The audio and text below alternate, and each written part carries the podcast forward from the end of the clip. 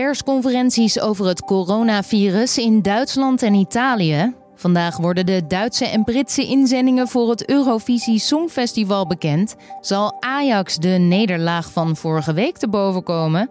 En de advocaten van kroongetuige Nabil B. volgen de zitting in het Marengo-proces vandaag anoniem. Dit wordt het nieuws. Je kan wel anoniem blijven, maar dan toch naar de rechtbank komen. Dan zul je er ook moeten zijn. En dan kun je dus ook opgewacht worden. Hè? Dus dan kun je ook gespot worden. Dus op deze manier is dat helemaal geen onlogische oplossing. Ja, en daarom is dus gekozen voor die videoverbinding met de bunker. Dat is de extra beveiligde rechtbank in Amsterdam-Osdorp, waar vandaag vervolg wordt gegeven aan het proces. Wat betekent die anonimiteit van advocaten voor deze zaak en hoe gaat dat verder in zijn werk? Dat hoor je straks van rechtbankverslaggever Joris Peters. Eerst kort het belangrijkste nieuws van nu. Mijn naam is Esme Dirks en het is vandaag donderdag 27 februari. Vlak over de grens bij Sittard zijn in Duitsland nog eens drie inwoners besmet met het coronavirus. Afgelopen dinsdag werd het virus bij een 47-jarige man vastgesteld. Op woensdag is ook zijn vrouw gediagnosticeerd. In Nederland werd daarop een contactonderzoek uitgevoerd omdat de man een week in Limburg was geweest.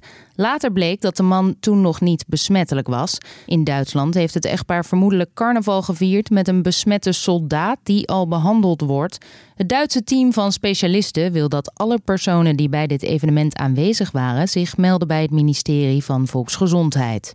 Een Spaanse carnavalsgroep die tijdens een optocht optrad met een holocaust-thema heeft woensdag excuses gemaakt. Hun optreden zorgde voor veel ophef bij Joodse mensenrechtengroepen. De vereniging trad op met een gaskamer als praalwagen. De leden waren verkleed als nazi-soldaten en gevangenen droegen uniformen van de concentratiekampen. Volgens de groep was de intentie goed en was het de bedoeling de slachtoffers van de Holocaust te eren. De carnavalsvereniging zegt sorry voor het verdriet dat is veroorzaakt. Bij protesten op de Griekse eilanden Lesbos en Chios zijn woensdag tientallen gewonden gevallen. Bewoners van de eilanden en de politie raakten met elkaar in gevecht. De demonstranten zijn het niet eens met de plannen om nog meer asielzoekerskampen te bouwen. Ze zijn bang dat die voor altijd zullen blijven.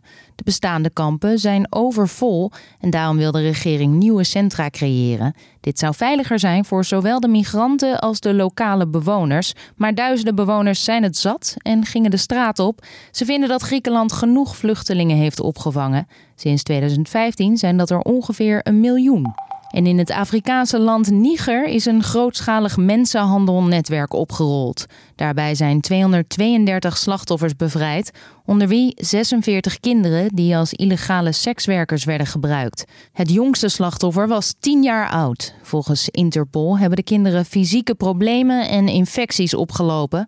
Alle jonge slachtoffers zijn teruggebracht naar hun families. behalve de kinderen werden ook 180 Ghanese mannen bevrijd die eh, onder dwang illegale werkzaamheden moesten verrichten.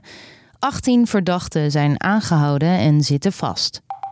Het aantal drugsdumpingen in ons land is gedaald. In 2019 telde de politie 191 dumpingen tegenover 292 het jaar daarvoor. Verreweg de meeste vonden plaats in Noord-Brabant, gevolgd door Gelderland en Limburg. Volgens de politie zijn agenten en burgers alerter geworden op drugsdumpingen. Daarom lozen drugsmakers hun afval steeds vaker op plekken waar de politie geen zicht op heeft, zoals in water- of mestputten. En dan ons gesprek van deze donderdag. De twee advocaten van kroongetuige Nabil B. zullen de komende inleidende zittingen in het Marengo-proces anoniem blijven en de zaak via een videoverbinding volgen. Dat werd woensdag bekend. Het Marengo-proces draait om een reeks liquidaties. Ridouan T. wordt samen met Said R. ervan verdacht leiding te hebben gegeven aan de organisatie achter deze moorden. Momenteel is het al niet bekend wie de advocaten zijn die Nabil B. bijstaan in deze zaak. Door de videoverbinding zou die anonimiteit de komende drie zittingsdagen in stand moeten blijven. Wat betekent dit besluit voor deze zaak en voor zaken in het algemeen? En wat deed de rechtbank ertoe besluiten dit verzoek in te willigen? Daarover sprak collega Julien Dom gisteren met rechtbankverslaggever Joris Peters. Nou ja, kijk, dit verzoek is ingediend uh, naar aanleiding van de dood van Dirk Wiersum. Die is vorig jaar september is hij doodgeschoten. Uh, en dat is, die, dat is de man die Nabil B. Bijstond in dit proces Marengo. de nieuwe advocaten hebben eigenlijk als eis gesteld dat zij best Nabil B. wilden bijstaan. maar dan wel anoniem. nou, dat verzoek is ook gesteund door de deken van Amsterdam. Um, en dat is nu voorgelegd aan de rechtbank. En die heeft eigenlijk besloten van oké, de aankomende zittingen, dus vandaag, morgen en volgende week donderdag, uh, dan zullen wij deze advocaten toestaan om anoniem te blijven. En dat zij de zaak volgen via een uh, videoverbinding. In hoeverre helpt zoiets dan bij het gevoel van veiligheid bij die advocaten? Kan je daar iets over zeggen? Nou, het, het, het, het, zal in ieder geval helpen dat ze erin worden gesteund. Kijk, ik bedoel, de angst zal het nooit helemaal wegnemen. Hè. Daarnaast worden ze natuurlijk wel uh, goed beveiligd door een speciaal team. Um, ja, dus zo, kijk, dat je, dat je er hier om vraagt, dat je dit verzoek indient, dat zegt al genoeg. Hè. En, en, en na de dood van, van Wiersum uh, was de vraag niet langer van, kan dit ooit gebeuren? Maar het is gebeurd. Uh, dus de angst zal het niet helemaal wegnemen, maar het zal ze, zal ze in ieder geval helpen. Nou, Ines Wesky, de advocaat uh, van Ridouan T., die had gezegd van ja, ik heb liever dat ze wel in de recht zou verschijnen. Maar nu gaat het dus, uh, ja, komt dit tot stand door middel van een videoverbinding. Wat betekent dat voor Wesky, die T moet verdedigen? Nou ja, kijk, het hoeft niet gelijk iets uit te maken. Haar probleem was vooral dat zij, als zij uh, nou Biel B. zou verhoren, dat zij graag de interactie wilde zien tussen hem en zijn advocaat. De zittingen die nu volgen zijn inleidende zittingen. Dus de inhoudelijke behandeling is nog niet eens begonnen.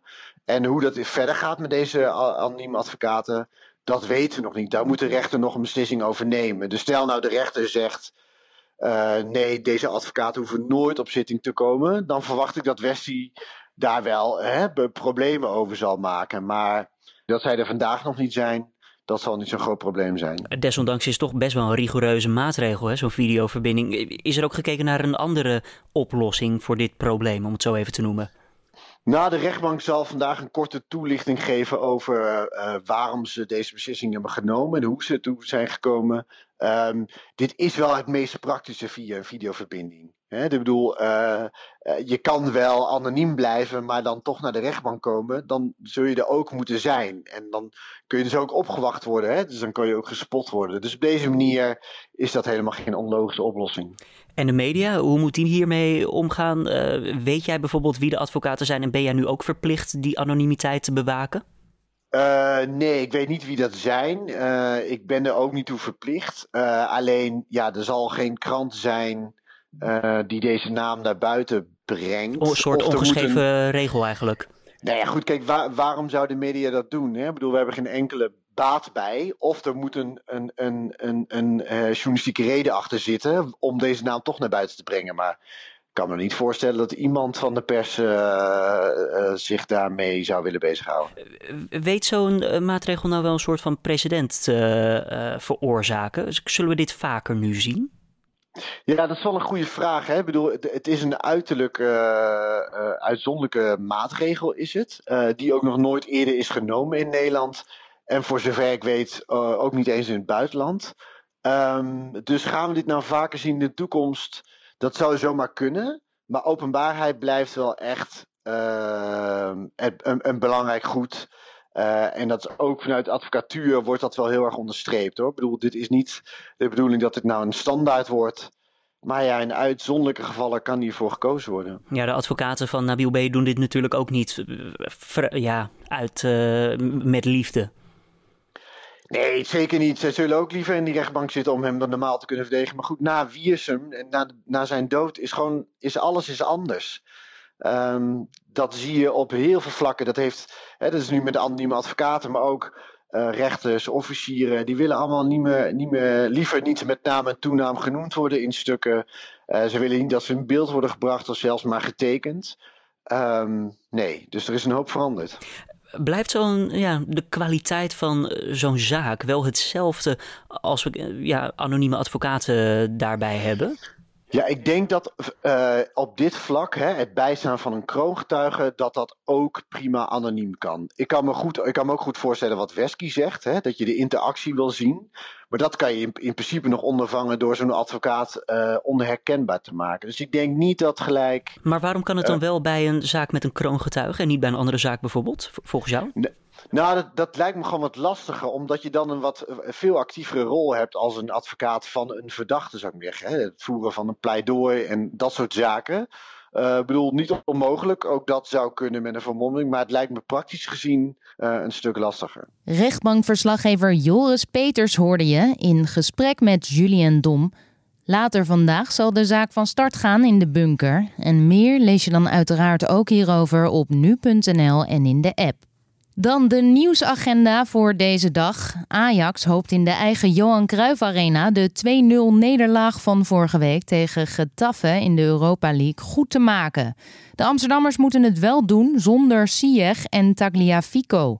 De wedstrijd begint vanavond om 9 uur. Eerder op de avond speelt AZ tegen het Oostenrijkse Lask Linz. De eerste wedstrijd in Alkmaar eindigde in 1-1.